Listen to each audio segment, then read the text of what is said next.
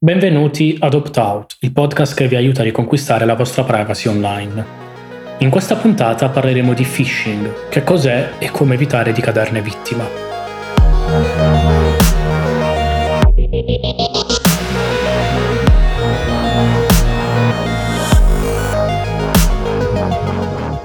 Il phishing è una delle pratiche, diciamo, di hackeraggio più vecchie che ci siano, esistono praticamente fin da quando è nato il web, e consiste nel mandare di solito email fasulle, ma non solo, a delle persone convincendoli di essere un'email parte di un servizio a cui si è iscritti e che quindi di solito c'è scritto clicca qui per fare il login e così facendo rubano le credenziali delle persone. Ad esempio si riceve un'email allarmante da quello che sembra essere Facebook che dice c'è stato un accesso non previsto, clicca qui per fare il login per eh, verificare che sia tu e poi in realtà cliccando sul bottone si finisce in un sito web che assomiglia a quello di Facebook ma non lo è e quindi finiamo per inserire nome utente e password e regalarli a degli sconosciuti.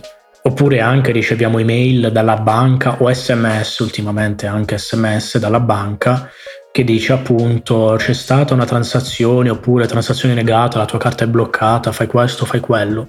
Tutte email il cui scopo è portarti su una pagina web dove inserirai i tuoi dati di accesso all'account Facebook, all'account della banca e loro te li ruberanno.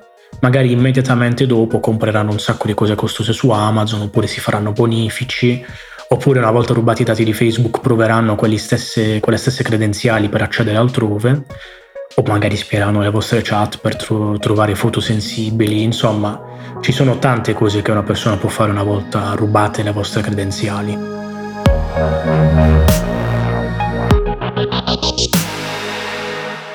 Ad esempio, un episodio di phishing che mi ha colpito da vicino è stato ciò che è accaduto a mia nonna.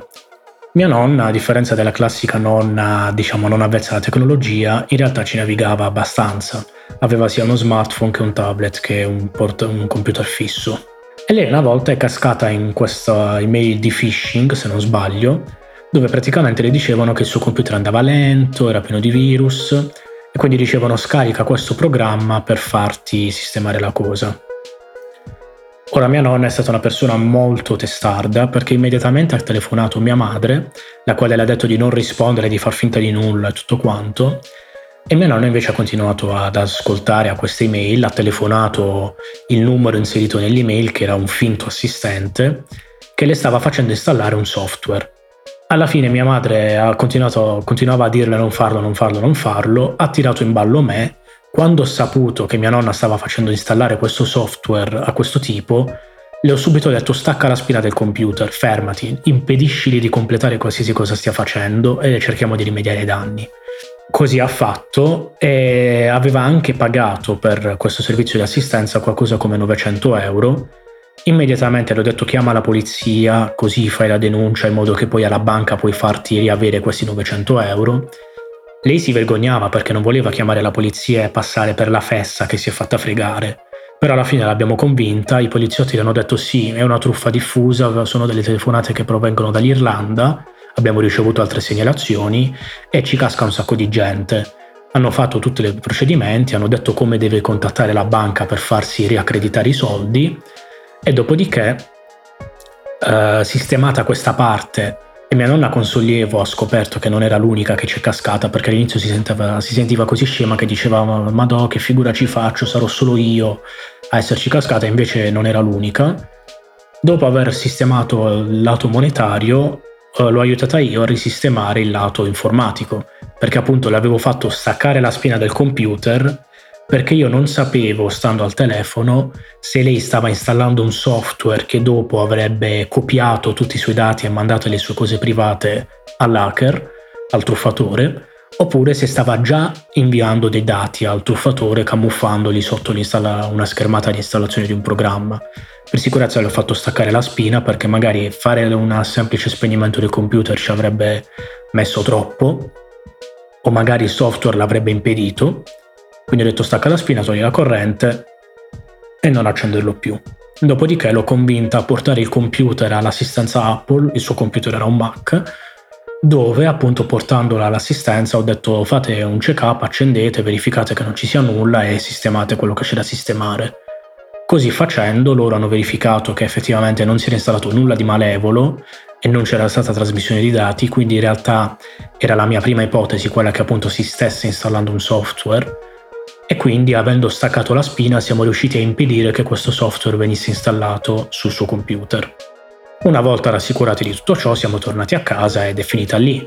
Ovviamente da quel momento in poi, dato lo spavento, mia nonna non ha più dato ascolto a queste truffe. Però è stato un episodio che vi ho riportato proprio perché ci aiuta a capire come bisogna comportarsi di fronte a queste email o telefonate o messaggi.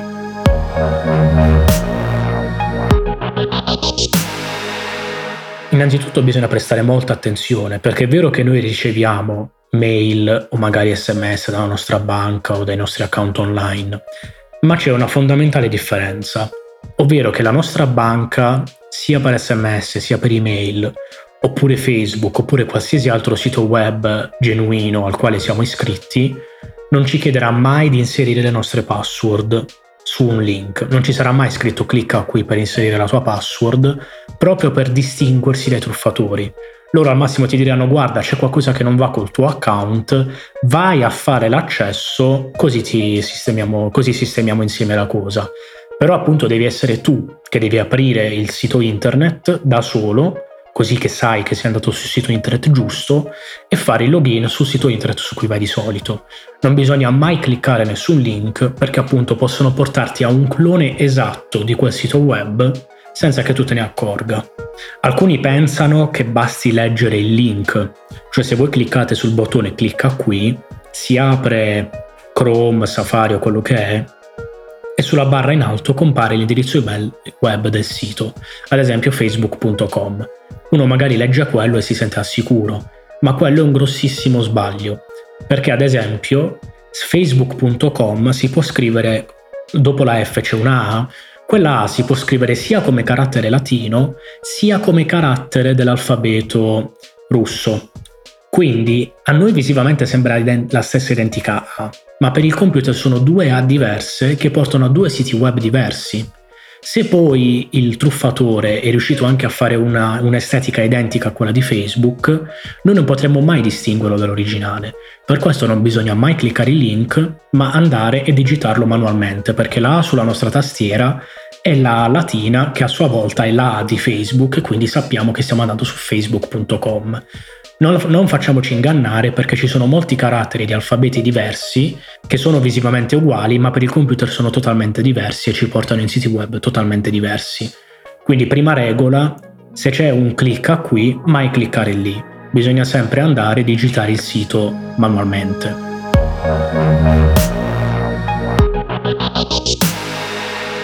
Seconda regola, una volta che arriva un'email che sappiamo essere truffaldina, sia perché magari ha un indirizzo email strano, sia qualcos'altro, dobbiamo ignorarla. Adesso vi riporto un altro esempio. Io ho ricevuto un'email da me stesso che mi dicevo che era stato hackerato il mio account email. Era un'email stupidissima perché era un tipo che diceva sì, hai visto, ti ho mandato l'email dal tuo stesso indirizzo email, ho una ripresa di te che stai su siti a luci rosse, che fai cose, e quindi ho in uno schermo ciò che stavi vedendo, nell'altro ciò che inquadrava la tua webcam. Ho preso possesso del tuo computer, ti controllo H24, quindi o mi paghi in bitcoin o se provi a chiamare la polizia sarà troppo tardi perché io divulgherò questi video online a tutti i tuoi amici. Ora, come fare a capire che quella è un'email falsa? Perché io l'ho ricevuta, già sapevo che non dovevo fidarmi, a proposito, anche se pensate che abbia ragione, che vi abbia beccati in flagranti abbia materiale compromettente, non dovete pagarlo questi truffatori perché tanto comunque divulgheranno il materiale online, quindi non li pagate e basta. Io non solo non, già ero partito dall'idea di non pagarli, ma ero incuriosito perché dicevo questo qua non è entrato nel mio indirizzo di posta elettronica, io lo so per certo che nessuno ci entra perché ho l'autenticazione a due fattori. Avrebbe avuto bisogno del mio codice che genera la mia applicazione, altrimenti non, poteva, non avrebbe potuto mandarmi l'email. Quindi qual è il trucco? Come ha fatto a mandarmi un'email da me stesso? Ho cercato un po' sul web e ho scoperto che ci sono dei trucchi che permettono di mandare indirizzi email tra, da destinatari falsi, da destinatari che sono diversi da quelli che effettivamente hanno mandato l'email. Il trucco praticamente è di scrivere un indirizzo email con diversi caratteri illegali, tipo caratteri cinesi o altro. Questo indirizzo email esiste realmente e poi alla fine di questo indirizzo email inserire l'indirizzo email del destinatario, cioè nel mio caso appunto il mio indirizzo email. Ciò che succede è che le applicazioni di posta elettronica, come quella sul telefono, quella sul computer, quando ricevono questi indirizzi con caratteri particolari che non sanno interpretare, ignorano tutta la parte che non sanno leggere e ti fanno vedere solo quella che riconoscono. Quindi in questo modo loro avevano mandato questo indirizzo, questa lettera a me, questa lettera elettronica, mandandola con un indirizzo email fatto tutto di caratteri particolari, scrivendo alla fine il mio indirizzo email e così facendo il mio programma ha ignorato i caratteri particolari e vedendo solo il mio indirizzo email ha detto ok questa è un'email che ti sei mandato te a te stesso, anche se non era così. Quindi in realtà questa è una truffa che riesce a ingannare il client email ma non deve ingannare voi perché appunto, soprattutto se attivate l'autenticazione a due fattori, potete impedire che potete avere la matematica certezza che questo non accade.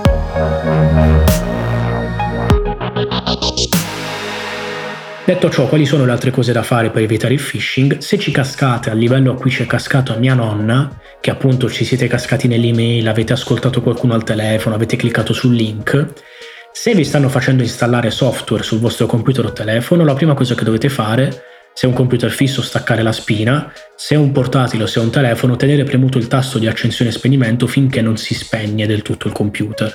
Sono, due, sono gli unici modi che avete per essere sicuri che il computer si, si spenga qualsiasi cosa stia facendo, perché gli state bypassando il sistema operativo e gli state dicendo spegniti.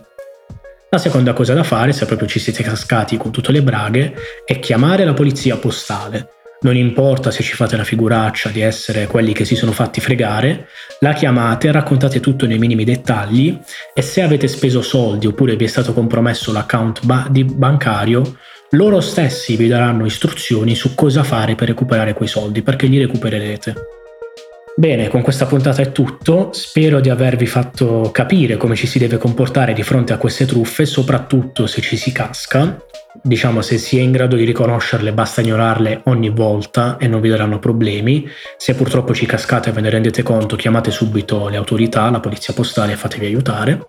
Per questa puntata è tutto, noi ci vediamo la prossima settimana con una nuova puntata di Opt Out e vi ricordo che Opt Out fa parte del network Beyond Media. Andate ad ascoltare gli altri podcast del network Beyond Business e The Dream School.